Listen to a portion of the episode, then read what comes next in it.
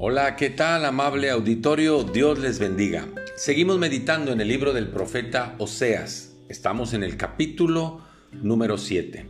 Este capítulo describe definitivamente un tiempo de oscurantismo espiritual y religioso, desde luego, que vivía el pueblo de Israel. Recordemos que el, el pueblo se había dividido en el reino del norte y el reino del sur. El reino del norte se denominaba Israel, el reino del sur se denominaba Judá, y cada uno vivía su propia vida sin considerar ni tomar en cuenta a Dios. Era un tiempo de oscurantismo, eran tiempos de alejamientos del Señor.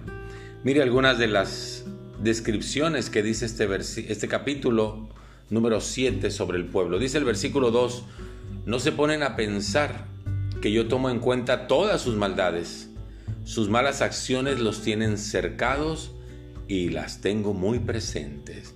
Este pueblo no había pensado que Dios se daba cuenta de todo lo que estaban viviendo, que habiendo conocido al Señor, aquel que los había liberado de la esclavitud, hoy vivían como cada quien quería vivir sin tomar en cuenta a Dios.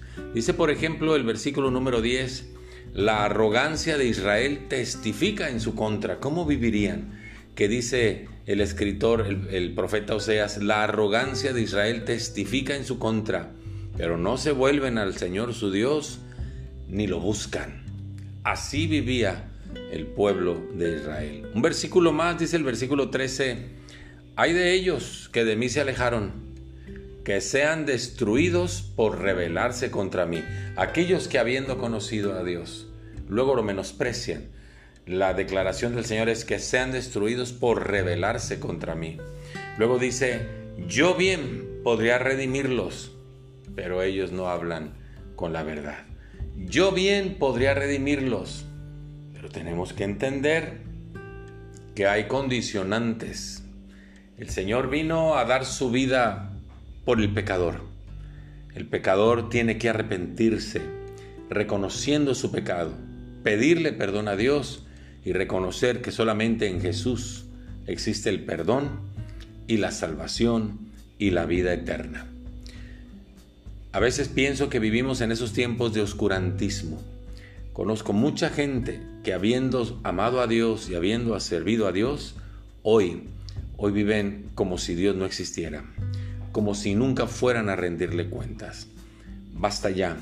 El Señor hoy habla y dice, ay de ellos que de mí se alejaron, ay de ellos, yo bien podría redimirlos. Este es el tiempo para volver a Dios, es el tiempo para rendir nuestro corazón a Dios, es el tiempo para abrazarnos a Dios y comenzar una nueva vida.